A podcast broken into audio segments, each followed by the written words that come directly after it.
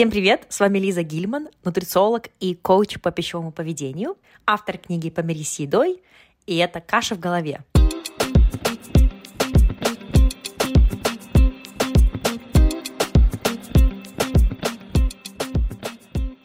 Номер один подкаст о питании, нутрициологии и пищевом поведении. Цель этого подкаста – давать вам научно обоснованную информацию о питании – и здоровом образе жизни. И если вы готовы к индивидуальному сопровождению и коучингу со мной, то мои контакты вы можете найти в описании этого эпизода.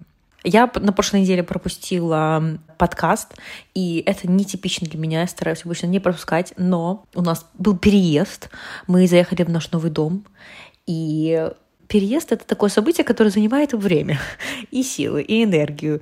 Мы переехали в абсолютно пустой дом, нам нужно было делать экспресс-уборку, все было в пыли.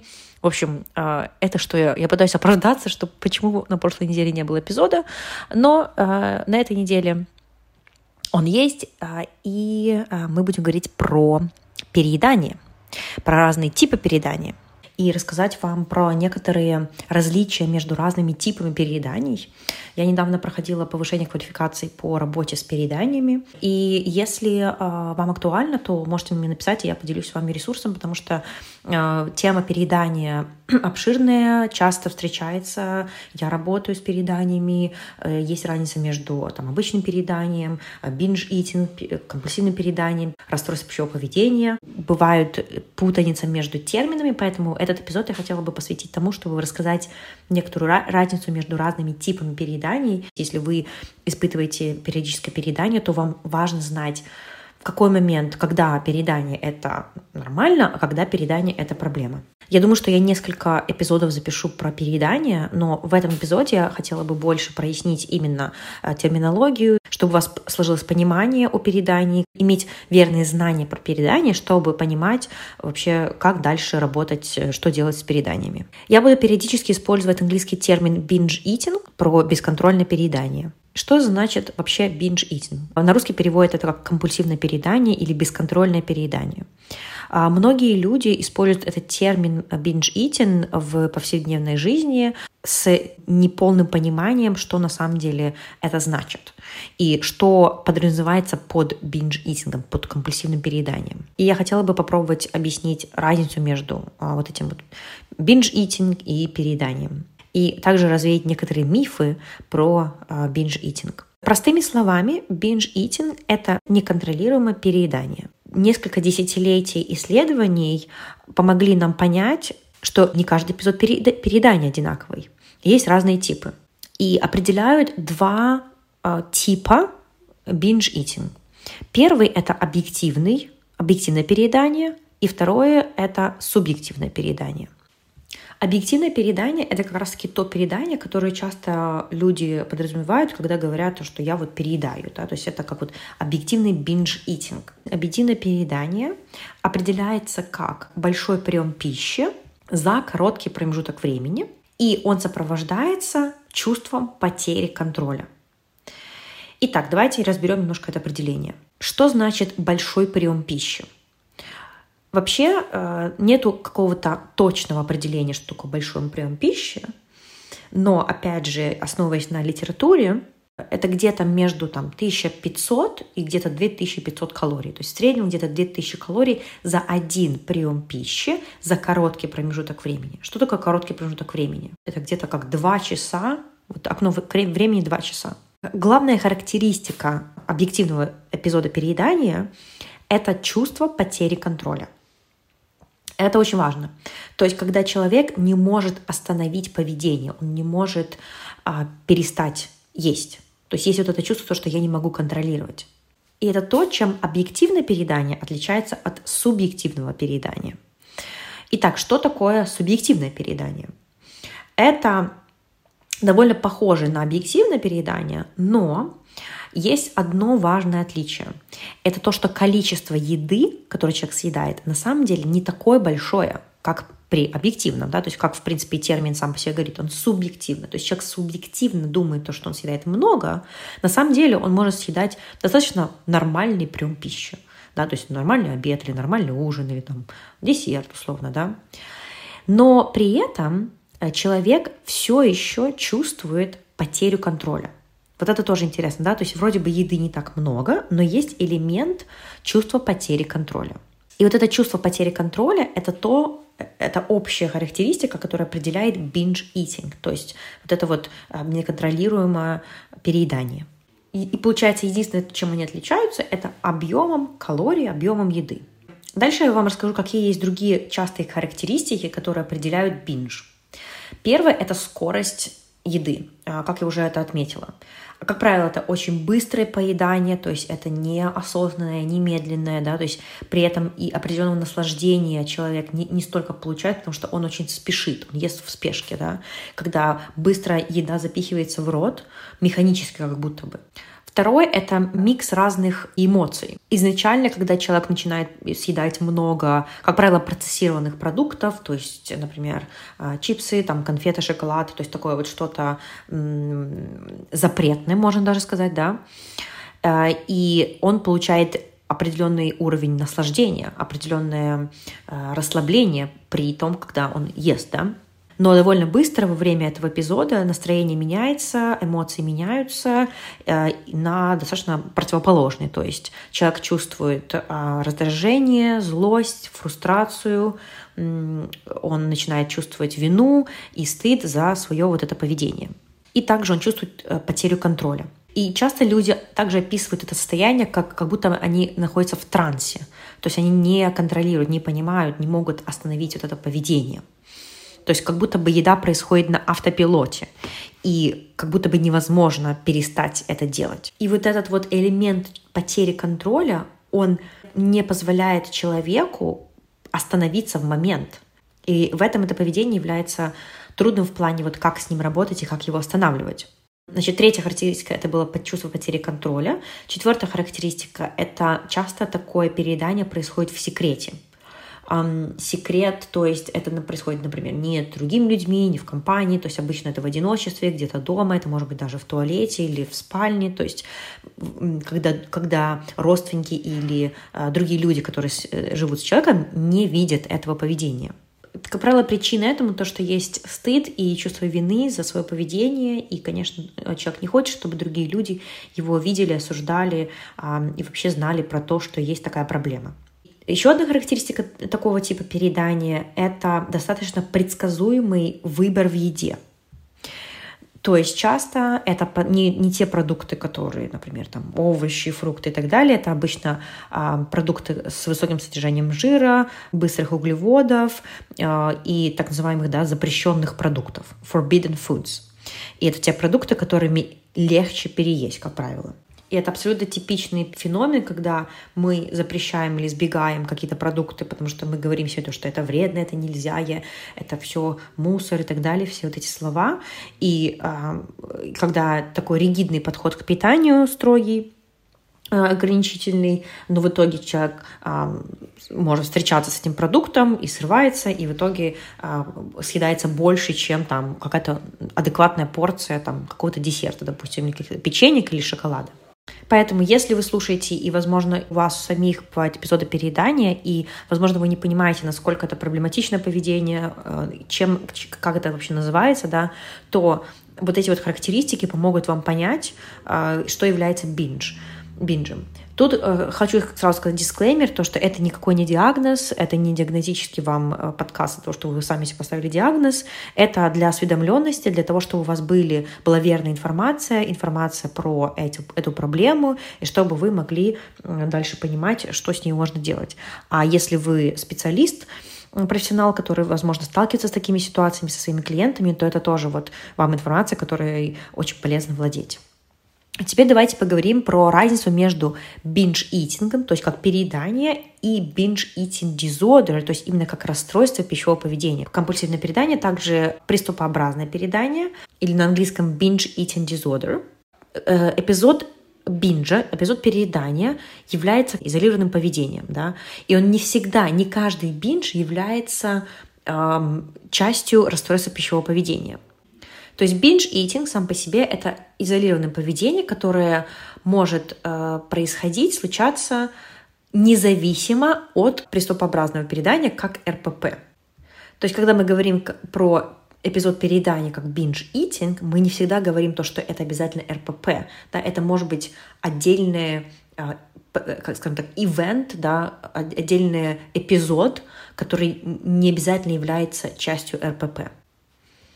С другой стороны, binge eating disorder, то есть расстройство пищевого поведения, как приступообразное переедание, это намного более сложный а, психиатрический диагноз, который в последнем DSM-5. DSM — это Diagnostic and Statistical Manual of Mental Disorders, это диагностическое и статистическое руководство по психическим расстройствам, и в него входит именно диагноз РПП, как приступообразное переедание. И интересно, что э, приступообразное переедание было признано как отдельный тип расстройства пищевого поведения в, последнем, э, в последней версии DSM-5, который был опубликован в 2013 году. До этого не было четкого определения то, что э, РПП, как binge eating disorder РПП, является вот отдельным типом э, психиатрического состояния.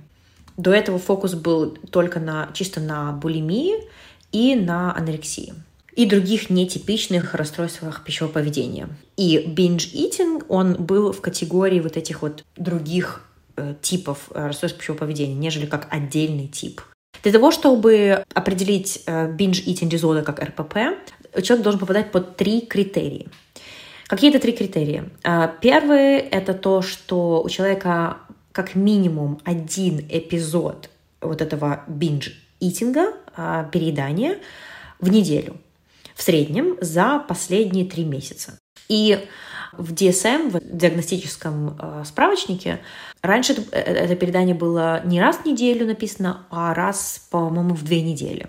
Но сейчас э, по обновленной версии это раз в неделю в среднем за последние три месяца. Вторая критерия РПП, э, приступообразного передания, человек не компенсирует это поведение. Как, например, в булимии человек компенсирует, то есть это либо вызвание рвоты, либо э, пытается человек отработать э, еду в, в зале, в спортзале и так далее.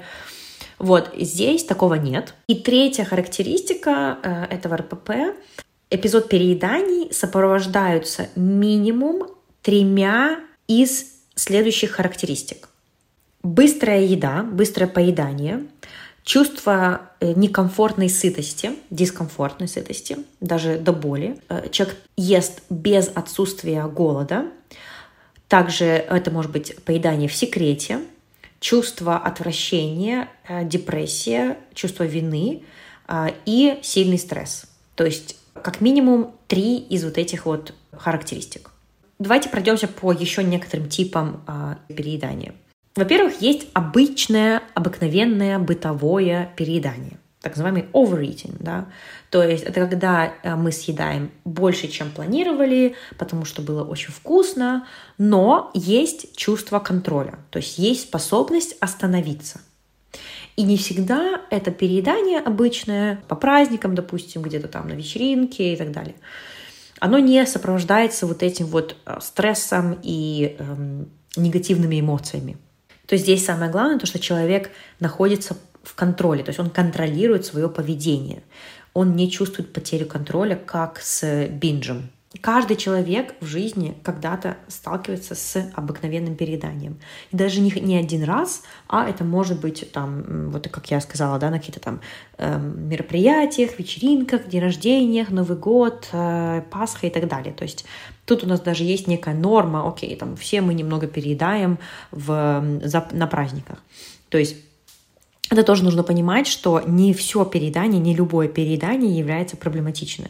Это очень важный момент, чтобы не делать какое-то обыкновенное действие, да, вот обычное переедание, не делать из него проблему.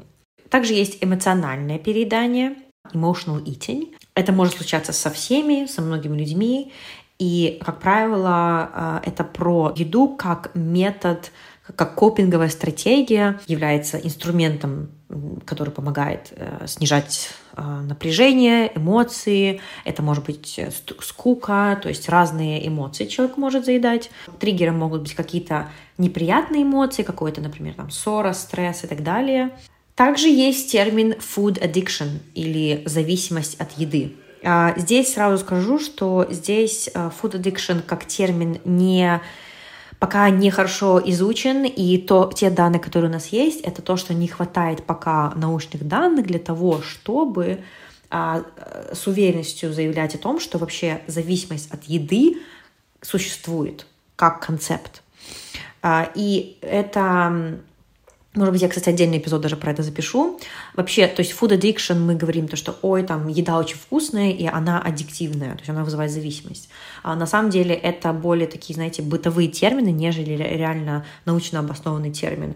А food addiction, а, пока что у нас нет данных, то, что какие-то какие конкретные, скажем, нутриенты, например, тот же сахар, являются Э, вызывают зависимость на вот этом химическом уровне, потому что мы э, с самого детства едим э, глюкозу, сахар, в грудном молоке есть сахар, и говорит о том, что что-то для нас плохо и вызывает зависимость, и этот ингредиент, этот нутриент находится в грудном молоке, это немного даже глупо.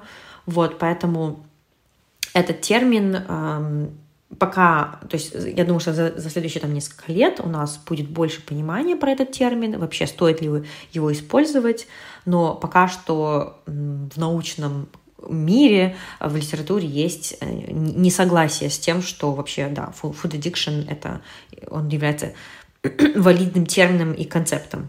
И все исследования, которые проводятся вот которые говорят о том, что э, есть food addiction, зависимость от еды, они, как правило, э, на э, мышах, на крысах, и на людях у нас нету качественных исследований, которые вот могли бы подтвердить этот концепт. Я не хочу сказать то, что исследования на животных не, вообще не имеют здесь смысла, не имеют значения. Конечно, они важны, они очень важны в и в nutrition research, в исследованиях по, по питанию, по нутрициологии. А, но мы не можем как бы напрямую экстраполировать, то есть брать данные э, из э, исследований на животных, на крысах, да, и сразу применять на людей. И теперь э, я хочу развеять некоторые мифы про переедание.